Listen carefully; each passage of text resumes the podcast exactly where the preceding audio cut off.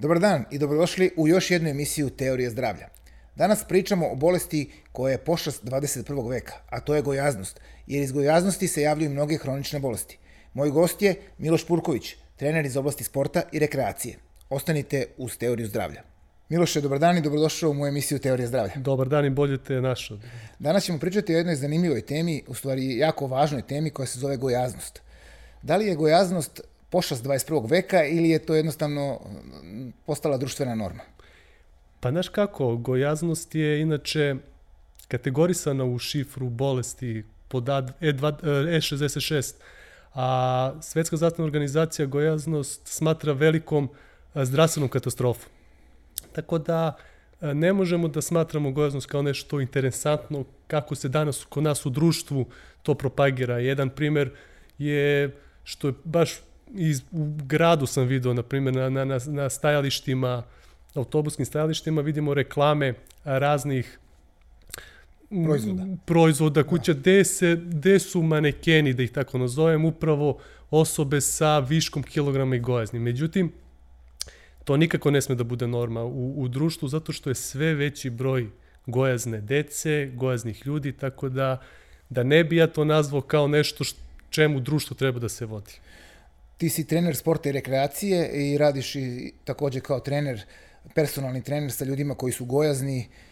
Kakva su tvoje iskustva u tome i šta možda nam kažeš kako ti ljudi vežbaju, da li dolaze da vežbaju zbog toga što žele da smršaju ili da budu zdraviji, s obzirom da imamo dva momenta tu. Da, pa samo regulisanje telesne težine je jedan doprinos zdravlju. Tako da to ne isključuje jedno od drugih, ali uh, kada imamo problem sa viškom kilograma i kada se ljudima skrene pažnja da moraju da, da, da imaju neke principe, da, da, da primene u svom načinu života i da promene, to traje određeni vremenski period, međutim, vrlo brzo ta motivacija se jednostavno izgubi. Tako da, što se toga tiče, te vrste motivacije, koliko god se trudili, koliko god korigujemo ishranu ka njihovim nekim, nekim uh, obavezama, to ide neki vremenski period, međutim vrlo brzo se vrate na taj, na taj ne bi to nazvao jojo efekat, ali bi nazvao kao vrate se svojim starim navikama. Da. da li je to definitivno ljudi danas imaju puno obaveza i prekupirani su svojim svojim nekim i problemima, porodi, da. problemima porodičnim i na poslu, tako da kada treba još da se ubaci neki, neka obaveza da se ode na trening, tu se stvara taj dodatni pritisak, dodatni problem i to je to. Da, generalno ljudi možda više idu ka tome da smršaju da bi se da bi bolje izgledali nego što gledaju taj zdravstveni moment. Mislim pa, da im to prva stvar, pa kao to aj se, koliko sam da, se. To se, to se dešava, baš na primjer kod mene u, u struci na poslu, imam po, imamo povećan uh, procenat ljudi koji se javljaju, na primjer, od februara, marta, sa željom da skinu neke kilograme za, za, za, leto. za leto, je onda nakon toga ih nema do negde opet sledeće godine i u principu to ide tako u krug. Tako da, da. međutim, kod gojaznih ljudi, uh, nije poenta uh, nije poenta sad oni da rigorozno uh, promene svoje neke uh, navike, šta već. Važno je samo da ubace određene principe vezano za funkcionisanje, odnosno za ustajanje za prvi obrok, drugi, treći obrok i da ne pale auto, automobil sad za, za svakih 50 metara da ode do prodavnice ili da, da, da, da jure za prevozom, jednostavno neće nikako ljudi da koriste svoje telo kako bi se kretali ili da pojačaju malo možda svoje neke dnevne fizičke aktivnosti, pospreme po kući i tako to. Eto. Da, kako su tvoje iskustva sa gojaznim ljudima? Da li je bilo neki koji su imali zdravstvene probleme povodom te gojaznosti? Kao što je insulinska rezistencija, kako kao ne, što je holesterol, kao što je... Pa kako ne, sve se to, kažem vam opet, uh, uh, jednostavno se sve reguliše sa fizičkom aktivnošću. Baš neke, neke istraživanje su uh, ukazala na to da des, gubitak od 10 kg imamo smanjenje glukoze od 50%.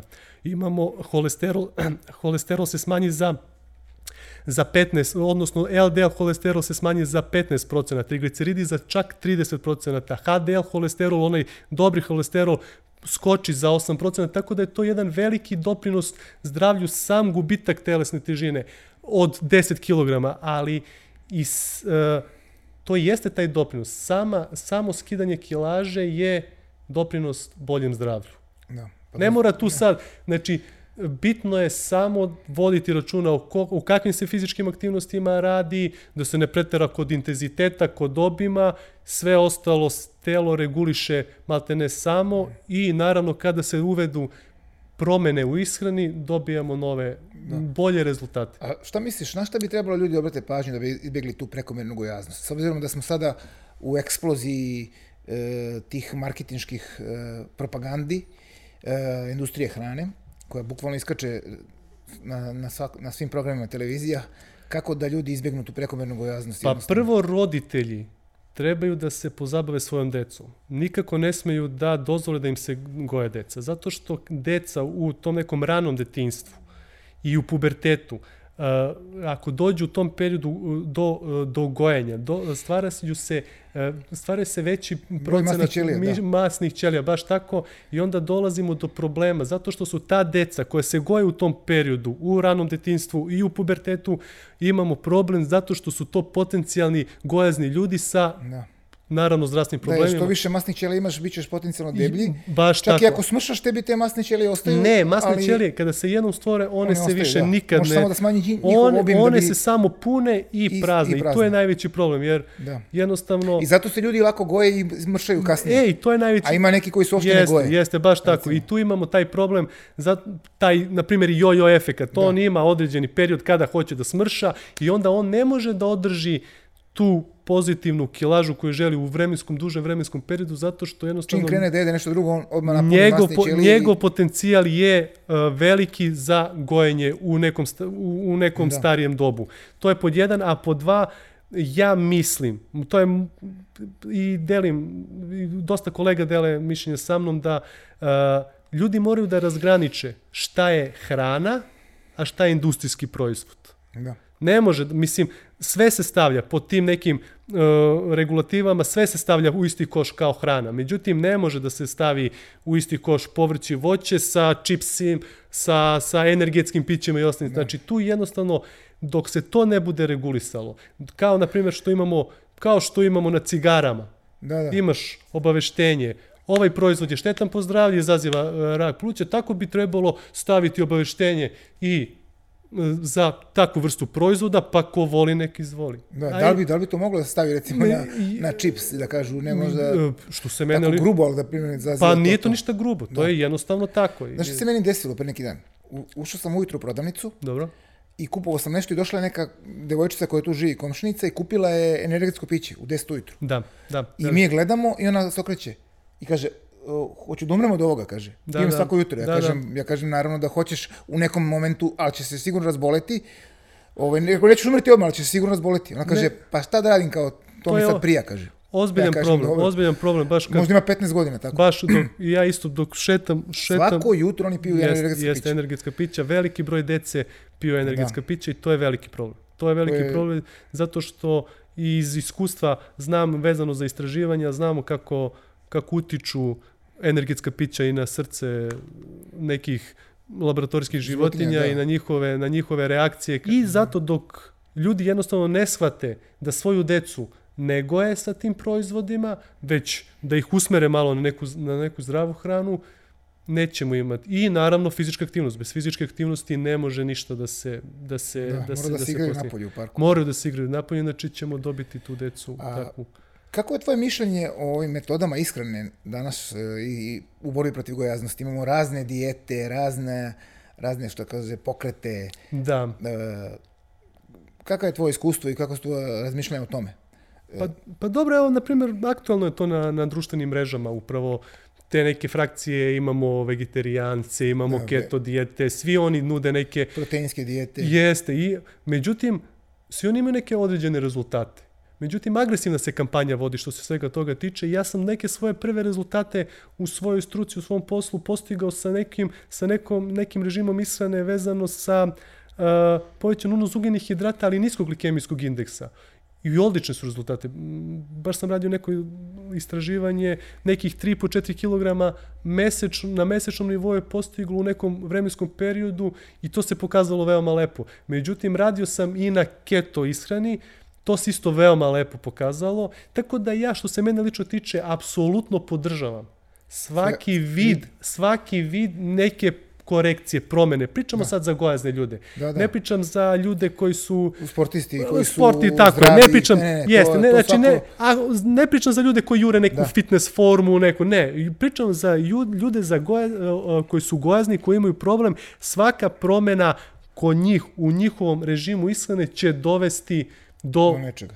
Re- do nečega, boljitka. do, do boljitka. oni jednostavno, Znaš šta ja mislim, izvim što te prekidam? ništa, ništa. Ja mislim da e, sve te dijete su okej, odnosno pristupi ishrani, ne kažem dijete, ali e, svaka delo je, i treba je primjenjivati na čoveka u odnosu na njegov karakter, odnosno kako njemu prija. Nekom će prijati keto, nekom drugom neće.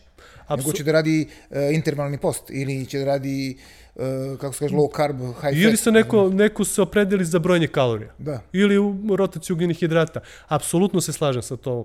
E, Ne može, To treba individualni pristup. I individualni, jedan trener Schwarzenegger još 70. godina je dao izjavu, kaže, uh, uh, jurenje forme, odnosno uh, da ostanete u formi cele godine je najkraći put do psihijatrijske bolnice. Da, to da, da. jeste. Znači čovjek jednostavno mora da ubacuje novine, da koriguje, da menja, jer ne može ostati celog života na jednoj, na, na jednoj vrsti ishrane. Mada, pazi, mislim da i može ako je takav mentalni sklop. Ako je, Imaš tako je, jeste, frikove jeste, koji mogu jeste, da drže koji mogu, baš tako, 10-11 baš tako. meseci da budu Slažem se, konstantno, pravo onda jedan pravo mesec si, malo se jeste, opuste, jeste, jeste. a imaš uh, Ljude koji jednostavno tako. Većina bodybuildera kad završe takmičenje, oni imaju 3 meseca ono prežderavanja, nagoje se po 20 kila.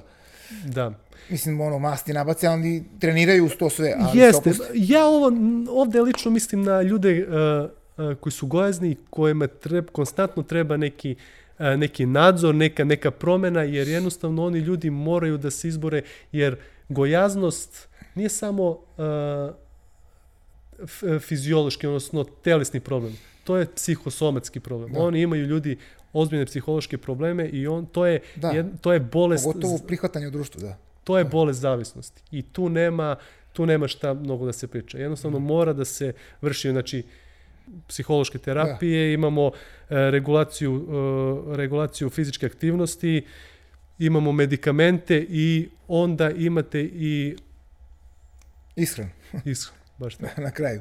A, znaš šta ja mislim? Moje mišljenje, evo ja ću ti reći, što se tiče gojaznosti, a ti sad možda se složiš ili da se ne složiš, a to je da je ekspanzija gojaznosti e, krenula, kad sam gledao neka istraživanja i kada sam gledao neke, ovaj, čitao neke te tekstove, krenula krajem, polovinom 80. godina, kada su, kada je Svetska zdravstvena organizacija donela ovaj, informaciju da je kao jako bitno da ćemo biti zdravi ako u, u našoj ishrani uvedemo recimo velik, veliku količinu ugljenih hidrata. Oni su proglasili masti za jako štetne, sve masti, ne samo i ove zdrave, nego i ove druge nezdrave, i rekli su ugljeni hidrati su ono što je dobro i treba da se uzimaju u velikom procentu od 50-55% dnevnog obroka, masti smanjite što više i to je to. I od te godine, kada su ljudi počeli tako da se ponašaju, e, bukvalno imate onu krivu koja skače ne, u nebesa, koja pokazuje ekspanziju od 84. 5. do sada 2000 i neke e, gojaznih ljudi. Šta ti misliš o tome? Da li je to tako i zbog čega se to desilo? Pa tu imamo jedan paradoks. Tu se dešava upravo to što si ti rekao. Od 80. godina već počinje ekspanzija gojaznosti i Svetska zdravstvena organizacija je definisala piramidu ishrane. U toj piramidi ishrane imamo najveći procenat unosa na dnevnom nivou između 45 i 60 procenata ugljenih hidrata i to iz kategorije hrane kao što je što su hleb, testenine i ostale, ostale namirnice. Da. E sad, šta se dešava? Dešava se to da imamo jedan, uh, jedan, jednu progresiju gojaznosti i hroničnih oboljenja kao što je diabetes i, i uh, Insulinska rezistencija. insulinska rezistencija, koronarne bolesti, ishemijske bolesti srca, ali ništa se ne menja. Tu ostaje, znači ta piramida ishrane je ostala, došle do korigovanja, korigovanja, znači izbacili su kao uh, slatkiše, ubacili su fizičku aktivnost, međutim nikako se ne sklanja, ne sklanja iz piramide ishrane toliki procenat tih ugljenih hidrata. Sve bi to bilo u redu uh, da se mi krećemo, da smo mi svi ljudi da radimo na, na, na građevini, poljoprivredi, da, da imamo teške fizičke poslove, pa da, da unosimo toliki procenat ugljenih hidrata. Da. Šta ćemo mi u društvu sa tolikim ugljenih hidratima gde se... Ljudi sede gde 8 sati Sede 8 sati. E, to je najveći problem to je veliko pitanje. Međutim, Svetska zdravstvena organizacija uporno uporno skreće, uh, skreće pažnju na, na porast. Imamo, na primjer, malo pre sam rekao da nikako ne smemo da dozvolimo da se deca goje. Uh, iz 2016. godine Svetska zdravstvena organizacija upozorava da ima 41 milion, oko 41 milion dece sa prekomernom težinom i gojaznih. Do 2030. godine u razvijenim zemljama će biti sa prekomernom težinom i gojaznih uh, 89% muške populacije, 80, oko 80 7% ženske populacije, ako je, ako, a, ja mislim da je to to.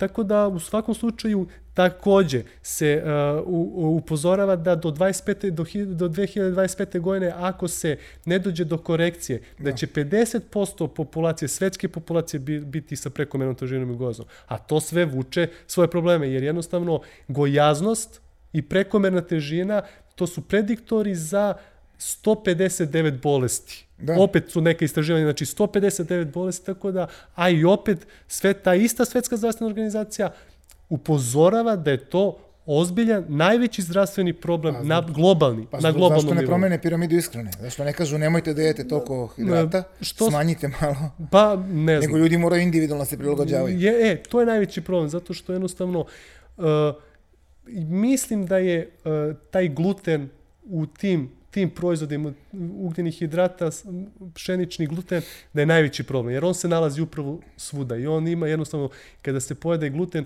u kombinaciji sa još određenim šećerima koji se nalaze u pšenici, dolaze to do tog insulisnog glukozne uh, cirkulacije.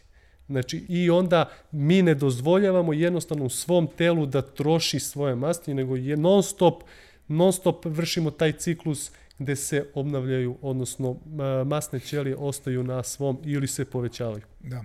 E, ima jedno zanimljivo pitanje sad. E, znam da se baviš intervalnim postom i treningom i znam da se bavi o efektima pravoslavnog posta. Koliko je taj pravoslavni post koji imamo e, četiri puta godišnje može da bude dobar, ovaj, ovaj, kako se kaže, ono, dobar uvod u neko zdravlje, da se ljudi e, rasterete gojaznosti? Pa baš upravo... Ako se ne preteruju hrani, naravno. Da, da. Pa baš upravo u tom nekom periodu sam bio u grupi sa nekim ljudima koji su non stop potencirali tu neku vegansku hranu, vegetarijanska hrana. Ja nikako nisam pristalica uh, sa nekog ekstrema. Znači nikako ne dolazi u obzir sad jedan samo meso, jedan samo ugljene hidrate ili voće povrće. Jednostavno treba neki balans da postoji. Jo, ali oni su toliko pričali o tome da me, i umeđu vremenu je nadolazio pravoslavni post. Ja sam rešio da iskoristim pravoslavni post upravo da vidim, jer, da. će, jer su u pravoslavnom postu upravo jedu biljne uh, hrane iz, iz ne, biljne, se životinsko porekla jest, iz, iz, isključuju se životinsko porekla, masti proteini i onda sam ja iskoristio taj vremenski period i odradio sam jedno istraživanje i bio sam onako prijatno iznenađen. S obzirom da se nunose biljne uh, živo, uh, belančevine i masti životinskog porekla, uh, bio sam više nego, nego prijatno iznenađen. Tako da se uh, još nije istraživanje gotovo, ima sad još jedan, još jedan deo treba se završi, ali u svakom slučaju uh, intervalni post na biljnoj hrani, odnosno na pravoslavnom postu i intervalni post sa, sa izbalansiranom hranom gde može sve da se unosi, uh, odlične rezultate se su postignuti u odnosu na morfološke karakteristike tela i naravno laboratorijske analize. Tako da, pogotovo kod muškaraca, cirkularne dimenzije su isto smanjene, tako da sam prijatno iznenađen i svakom, svakom preporučujem pravoslavni post, sad, nemoj da, da ide ispadne da ja nešto forsiram neku da. priču da. na re, religiozno šta da. već. Ali, ali principi pravoslavnog posta. Ali principi da. pravoslavnog da posta, jedu... a i zašto da ne? A već goja sam čovek, zašto sebi ne bi posvetio malo vremena, porazgovarao malo sa samim sobom. Tako da treba malo da se posveti sebi, da čuje malo neke stvari, da shvati da jednostavno krenu neku priču, da proba da po, pomogne sebi. Da. Jer e, gojazni ljudi imaju jednostavno imaju problem. Da. A jer si probao intervalni post ono? Yes. Onaj, ne, nevezano za sad pravoslavni, znači jede se sve, a samo u određenom periodu. Kakve su ta, ta iskustva? Pa sad kod tebe ili recimo kod klijenata, ako si prije... Pa, na primjer, pa sad ću ti reći, kod klijenata, primjena kod klijenata, dolazi u malo uh, kasnijem nekom periodu. Pogotovo kada su ti uh, uh, sa viškom kilograma u pitanju, oni dok ne dođu malo do u neku fazu stabilizacije, smanjenja određene kilaže i dok ne svate, jer mi kod svake ishrane postižemo plato. Dva, tri meseca to ide sve dole i onda dolazimo, postižemo plato i onda jednostavno moraju da se, da, da se uvedu neke nove promene korekcije. Tako da ja se tad trudim da ubacimo jedan, jednu vrstu intervalnog posta, onaj, naj, onaj koji, kome je svima poznat, 16 sati bez hrane, 8 sati sa hranom, 3 do 4 obroka na dnevnom nivou, tako da je to e, taj intervalni post organizmu daje, odnosno abdomenu daje prostora i vremena da reguliše da reguliše svoje fiziološke procese. Znači, znači, zašto se mi gojimo? Mi se gojimo jednostavno zato što smo, mi ne dozvoljavamo našem telu da ono diše. Jer naše telo je kao filter, ono, kroz njega sve prolazi. Koliko je on, znači mi imamo, o, telo ima veliki kapacitet da se širi, ali onda dolazi do, do problema zdravstvenih. I naravno dolazi do smrti, skraćena smrt. Povećana, kažu, za 9 procenata uh, broj godina se smanjuje sa gojaznošću pre, prekomernom težinom. Ali ta, tako i regulacijom te, uh, ishrane i fizičkom aktivnošću dolazimo do povećanja, povećanja životnog veka. Tako da jednostavno moramo da se da, da svoje telo oslobodimo oslobodimo pritiska i hrane. Da. Ja se slažem s tom, da ja mislim da može da se jede recimo i dva puta dnevno, kvalitetno ili možda i tri puta, ali pomanje i da ostali deo ovaj, dana provede telo da kad eh, obavi tu, kad stvari tu hranu, da se posveti, tako ja to kažem, renoviranju sebe. Zato što telo ima uh, tu sposobnost da može da popravi štetu koja je naneta na ćelijama i ostalim, ali ako nema uh, problem da vari hranu sad, da se posveti tome. Znaš kako, Dragutin, to je, to je danas velika tabu tema. Znači, mi imamo preporuke gde se preporučuje pet obroka dnevno. Tri glavna obroka i dve ušnje. I da. to je sve okej okay, uh, za, za malu decu u obdaništu vrtiću, naravno. I za sportiste i za... za ne ulazim u to. Ali šta ću ja da radim sa čovekom koji ima prevelik broj kilograma? Šta da radimo sa tim? Znači tu jednostavno, nema on više prostora, on može da unosi pet puta, naravno, napravi se ritam. Da. Ali koliko jedna gojazna osoba može da jede male, pet malih obroka. To je isto jedan veliki problem. Tako da, što se tiče, što se tiče broja obroka, ja se u tom slažem sa tobom. Ja isto često, često primenim dva, dva malo jače obroka u toku dana, u tom nekom vremenskom periodu, sa fizičkim aktivnostima i kilaža jednostavno tu. Sve da. zavisi od mojih ličnih ciljeva ili, na primjer, ciljeva, da. ciljeva klijenata. Tako je, evo ja i moje iskustvo, ja sam probao i 4-5 obroka i probao sam i manje. I ok, bilo, uh, kada sam jeo pet manjih obroka i kada sam trenirao, to je bilo ok. Međutim, u jednom periodu kada ne treniram, uh, shvatio sam da više od tri obroka mi apsolutno ne prija. Da. Jer jednostavno ne krećem se, krećem se, ali ne, ne, nemam tu potrošnju energije kao kada sam ozbiljno trenirao. Da. Ovaj, I onda sam primetio da dva obroka mi sasvim super e, znači. I, I kad napravim veliku pauzu između obroka, recimo po 5-6 sati, recimo jedem ujutro oko 7-8 i onda jedem oko 4 fantastično se osjećam i ta hrana koju pojedem u 4 mnogo se brže stvari i onda uveče ne jedem ništa ili pojedem neko voće i osjećam se puno pokretnije i puno... Jut. Nisam mogu da verujem da to može tako, ali eto, probao sam na sebi, ali... Znači, da treba prilagođavati zapravo kako, što ti kažeš, ličnim ciljevima. Ako treniraš, treba bi da uneseš da bi, da bi taj trening imao efekta. Ako nešto ne treniraš, šetaš, onda... Pa znaš kako, ja prvo uh, u radu sa, sa ishranom i uh, prvi princip koji mora da se ispoštuje je cirkadijalni ritam.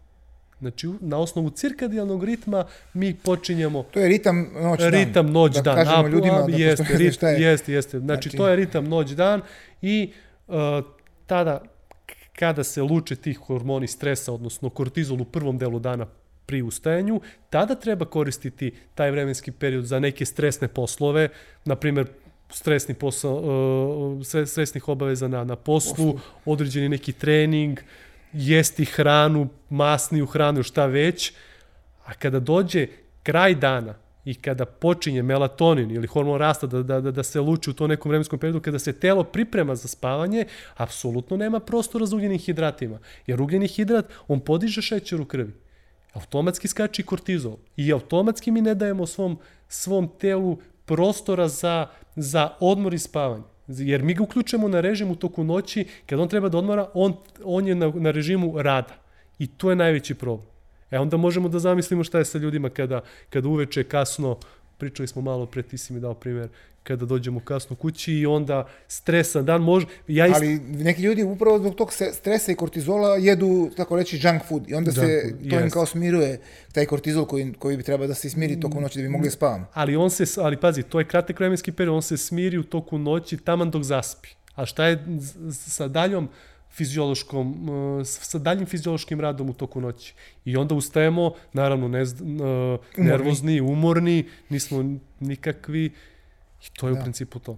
E, zanima me, e, e, ti si radio istraživanje na gojaznim ljudima i to koliko često vežbaju. Ako se da, ne varam, bilo da, jedno istraživanje jest, jest. Ovaj, uh, i Rad si napisao o tome. Pa da, to je, to je istraživanje bilo, to je učestalo fizičke aktivnosti kod gojaznih, gojaznih da. pacijenata e, sa diabetesom tipa 2 i bez dijabetesa da. tipa 2. Pa pokazalo se to da je da su osobe sa diabetesom tipa 2 gojazne osobe, uh, odnosno bez dijabetesa tipa 2, aktivniji u odnosu na, na ovo što je, što je bi dalo za, za, za, za očekivati. Da. Znači, oče, očekivali smo takav odgovor. Međutim, te osobe bez, bez diabetesa su dosta aktivnije u odnosu na ove osobe sa diabetesom. Tipa. A zbog čega, mislim, oni bi mogli da regulišu te diabetes fizičkim vežbanjem? Pa mogli bi, ali... Mislim da ga drže pod kontrolom, da ako ne mogu da ga, posle diabetes tipa 2 može da se A ne, uh, preokrene, mi... ovaj jedan je šta se, na primjer, kod mene, uh, u, u mojoj, da tako nazovem, industriji, fitness industriji, uh, pre, uh, preagresivna je kampanja reklamna kampanja na Facebooku, na Instagramu i jednostavno ljudima sa viškom kilograma, gojaznim pogotovo, treba nešto malo da ih neko prihvati. Međutim, imamo a, fitness industrija, ima takvu kampanju gde se pokazuju naga tela, sa trbušnjacima, sa, sa grudima velikim, sa bicepsima, uh, kolegini, da, jedan kao mislim, model, ono, model jeste, model, baš da, tako, zadnjice da. kod žena i onda se automatski stvara averzija kod tih ljudi. Jeste. I onda oni nemaju kome da se obrati. Nemaju. A, situacija takva je kakva je, nema mnogo nekih prostora gde bi oni mogli da, da, da, da ispunjavaju svoje neke fizičke aktivnosti, tako da je to jedan začaran krug. Oni žele i znaju da je sve to štetno, međutim, mislim da, da, da se stvar, stvorila ta neka averzija To je moje neko lično mišljenje, ali verujem da je tako. Jeste, pa ljudi koji ne vežbaju i koji su malo gojazniji i uvek kad vide nekog koji je dobro građen, Da. Ali onako malo jače ili žena, oni kažu, mah, ovo je odvratno ili ovo mi se ne sviđa. Jeste, jeste. A svako bi volio tako da izgleda. Volio, jeste, e, to je, to, to, to, e, si to je dobar, ta verzija, to si dobar, znaš. to si dobar primjer dao. Znaš. Jeste, znaš, ne mogu, ne mogu, ne mogu svi da izgledaju. A sutra bi rekli, bi, da, izgledaju bi ovako isto. Jeste, jeste. Ne mogu, ne mogu svi da izgledaju dobro, ne mogu svi da, jednostavno, to je i, i genetski, i sve zavisi istorija kakva je, da li si se bavio sportom, da li se nisi bavio sportom, da li si ostao ta higijena o, o, o, o telu je veoma bitna. Ta, ta svest, zato sam da. malo pre rekao, moramo, mi moramo da se potrudimo da, da negujemo decu. Mi svoju decu moramo da, da naučimo šta da jedu, a šta da ne jedu. Ne možemo da, je, da im kupujemo da je pun frižider slatkiša. Imamo sad sve, imamo hipermarkete, imamo sad više ne kupujemo sladolede, štapić. Sada kupiš šestu kompletu. I to je za nekih 300-400 dinara i to, da, danas to mogu svi da priušti sebi. I svi, a svi vole da jedu. Ja isto volim da pojedem, nije to ništa sporno, ali jednostavno mora da se zna šta treba jesti. Pa da, treba jedna kultura da se napravi, ono što kaže, uh, porodična kultura pravljenja hrane. Da. Kad spraviš užinu sebi za, za ovaj, kako se zove, za Tako školu je. ili posao. Obedovanje jeste. I, pa bio a, a, da li si ti imao, recimo, problema možda sa, kako to kažem, ne javnošću, ali eto, kažem, sa okolinom, ako si nosio svoju hranu, da li si ikad nosio svoju hranu? Ja sam recimo spremao hranu ovde na poslu isto i bilo gde da sam nosio, ono, dve, tri kutice, pa stavim u torbu i onda kad treba ja izvadim. I, i ljudi da. su onako se podsmešljivo eh, ka tome, kao vidi ga, ovo je spremio svoj brokoli i svoj piletinu. Ne. Uh, A onda me pitaju, ej, kako si smišao tako? Moraš da se žrtvuješ za nešto, ne možeš da dođeš i da kažeš, nisam, nije, gladan pa, sam, kupit ću smoki. Pa ima, znači, radi se po ceo dan i onda ne dođeš kući ceo dan. Moraš da, da spremiš hranu, moraš da spremiš, da poneseš hranu sa sobom. Uh, ali ima to pozitivan efekt. Sve- Širi se ta, u tom trenutku kad ti izvadiš hranu iz torbe, Da, da. širi se Širi se svest. ta priča, širi da, se širi se svest, znaš, oni svi gledaju i svi su oni kao, ej, pa super, i onda on, onda on kaže, on vodi računa o ishrani. Jednostavno, taj vremenski period između obroka mora da postoji. To je, to je jedan od principa uspeha Ne, kao... da, izvini što te prekinem. Ne, ne, U principu, uh, ja sam to najviše radio da ne bi kada sam gladan Da. uzeo nešto što je nezdravo. Pre, tako. Uzeo, uzeo neki, da. kako se kaže, smok ili... Ali- Jer u trenutku kad si gladan ti ne razmišljaš puno ono, gledaš samo da pojedeš šta god ti se nađe pri ruci. I sad ako je to neki čip smok ili neki keks ili bilo šta, onda si nisi E, uradio dobar posao. Ali ako ti, kad si gladan, imaš pri ruci spremljenu neku hranu sa povrćem i sa mesom, ti si onda obavio posao. To je jedan od problema o, o, o kome govorimo sad, upravo toj hrani. Ja, na primjer, uvek kad prepišem nekom šta će jesti, kad, kako, koliko, uvek kažem, uzmi, spremi, uveče dođeš kući, spremiš obroke za sutra. Za sutra, tako je. A, ljudi su a, lenji, da se to tako izrazi. Jeste tako, nema šta.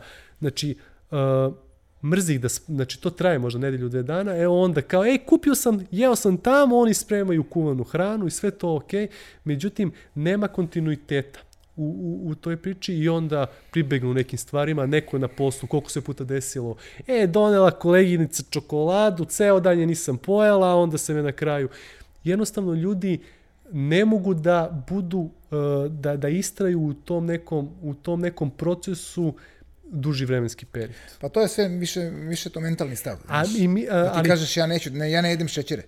znaš Recimo, kako, To je stav koji je, Znači, ja ne jedem šećer. pre- malo I onda pre ne možeš da pojedeš čokoladu kad malo- ti neko donese, jer ne jedeš šećer. Jeste, ali znaš kako, znaš šta mislim da je problem? Sad se vraćam na, početku, na početak priče.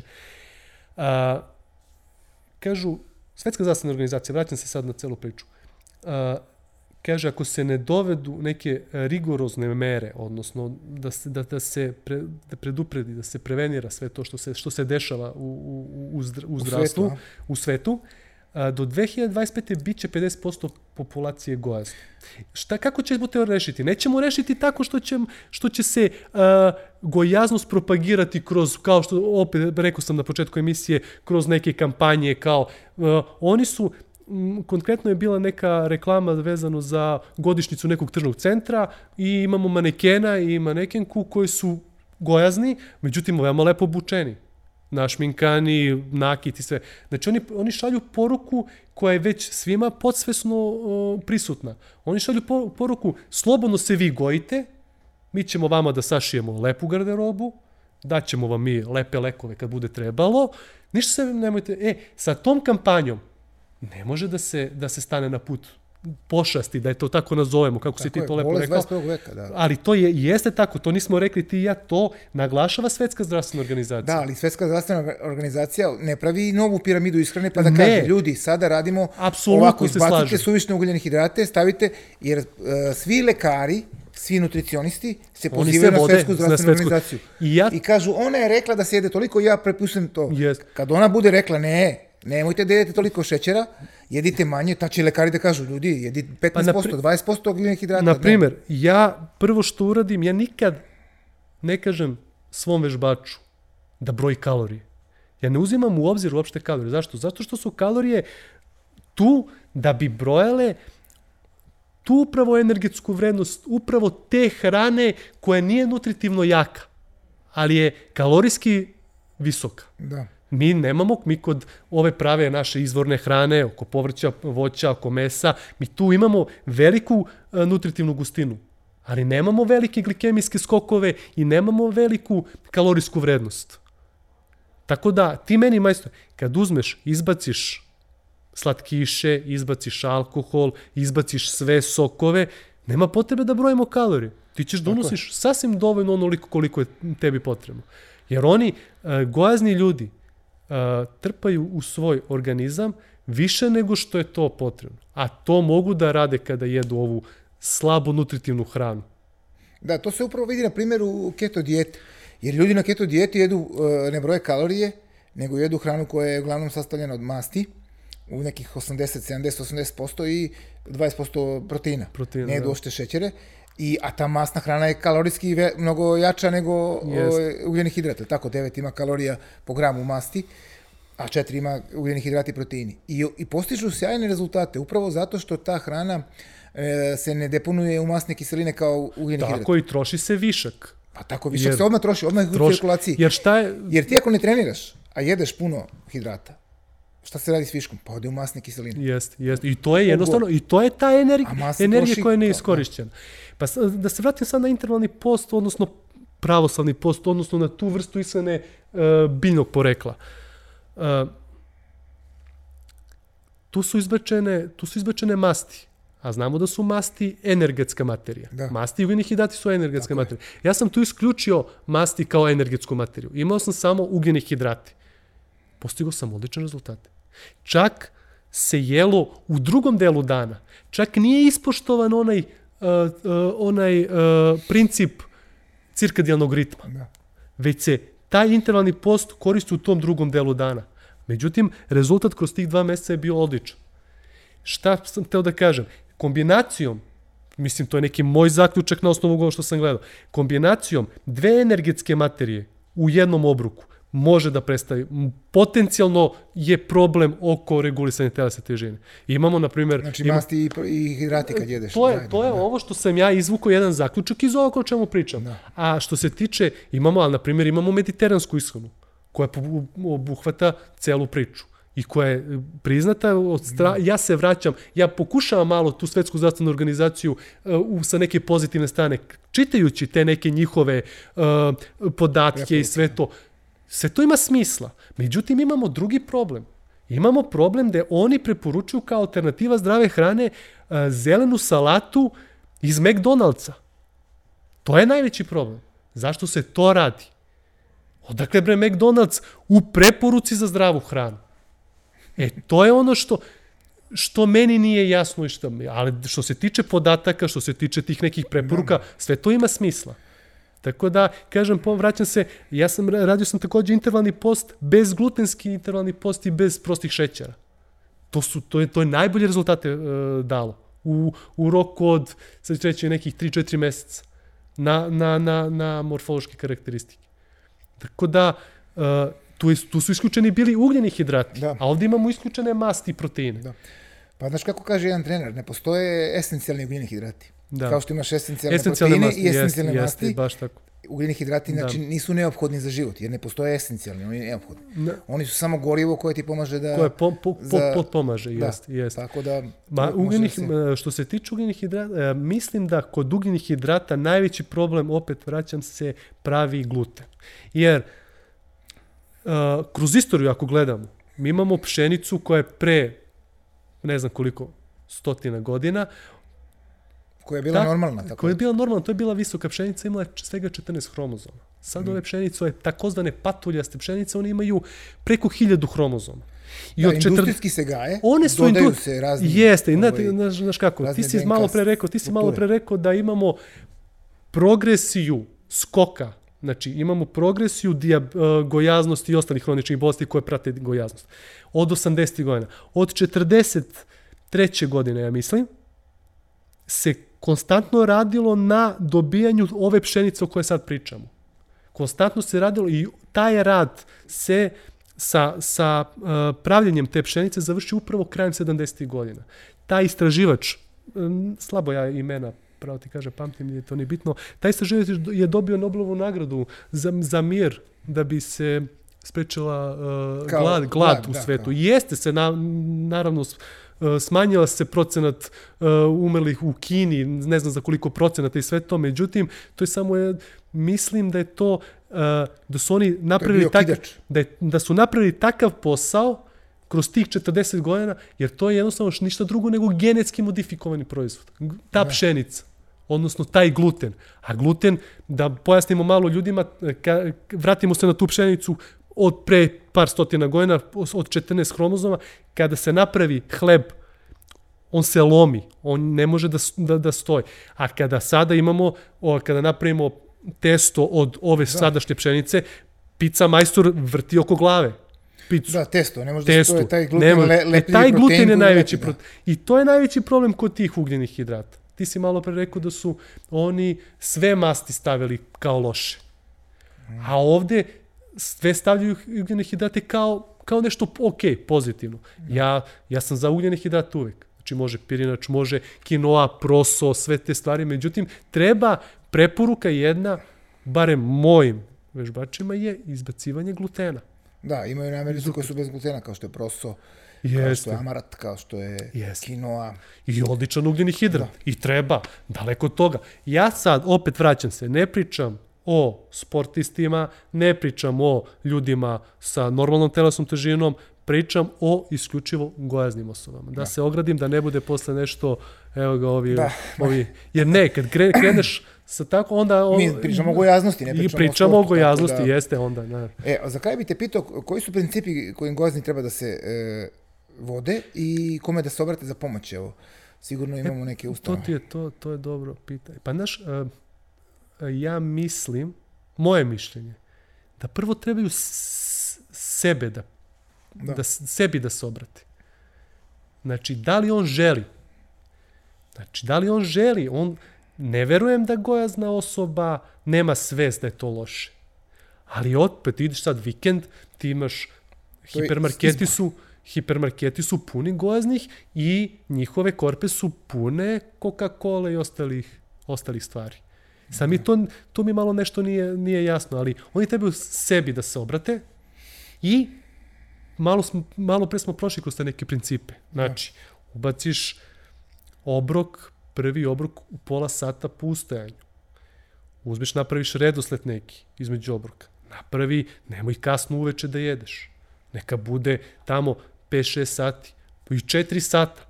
Neće ti ništa biti, prijatelju imaš ti svoje energije. Znači, jedino ako ti se desi nešto, ti slobodno uzmi. Da. Pojedi. Ako ti se sloši, pojedi čokoladu. Šalim se, naravno. Da. Ali, kažem ti opet, to je jedan princip, cirkadijalni ritam na bro, broj 1, da se izbaci gluten, prosti šećeri, povećana fizička aktivnost, ne mislim na trening, da.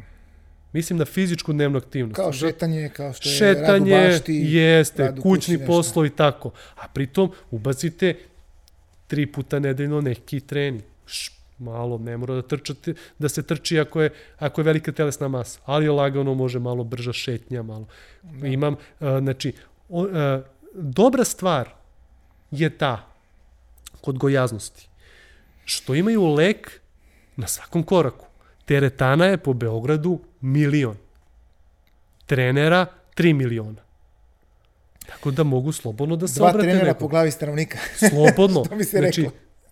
Ima, ima. Danas ima dosta, da. I, a pritom imaju društvene mreže. Uzmi, pogledaj, pročitaj nešto. Imaš, danas je izbacio jedan portal, isto neki, opet kako su proteini loši za, za, za, za, za, za da. fiziološke za fiziološko funkcionisanje zato što imamo lučenje azota preteranog, onda dolazi do problema kod bubrega i svih tih da. stvari. Pa to je možda u nekim velikim količinama. Ne, ne, dodaju se, se pa ne, ne, ka, priča je kako se dodaju proteini u jogurtu i u pudingu, takav jogurt i takav puding ne treba jesti. Ne treba jesti puding uopšte. Pi jogurt. Znaš, majstor, napravi nešto. Dok si gojaz, a dok si fit, onda ti jedi sve dok ne postaneš gojazan. A kad postaneš gojazan, ti ne možeš da pojedeš ništa. Da. Sužava se krug. I to je ta... To je ta to je to krug, da. prokledstvo, da, taj začarani krug. Tako da, eto, to je jedna dobra strana što, što se tiče gojaznosti. Mogu da nađu, ali ne može da reši problem dok sam ne odluči da ga Tako. reši. Odlična poruka za kraj. Rešite problem sami, okrenite se sebi i krenite, važno je da se krene. Ja bi, ako mogu sad za kraj da Možeš. kažem, Blaise Pascal je rekao jednu lepu misao, on je rekao, plašimo se smrti dok smo mladi, živi i jaki, odnosno zdravi i jaki. Kada dođe kraj, trebamo da budemo ljudi.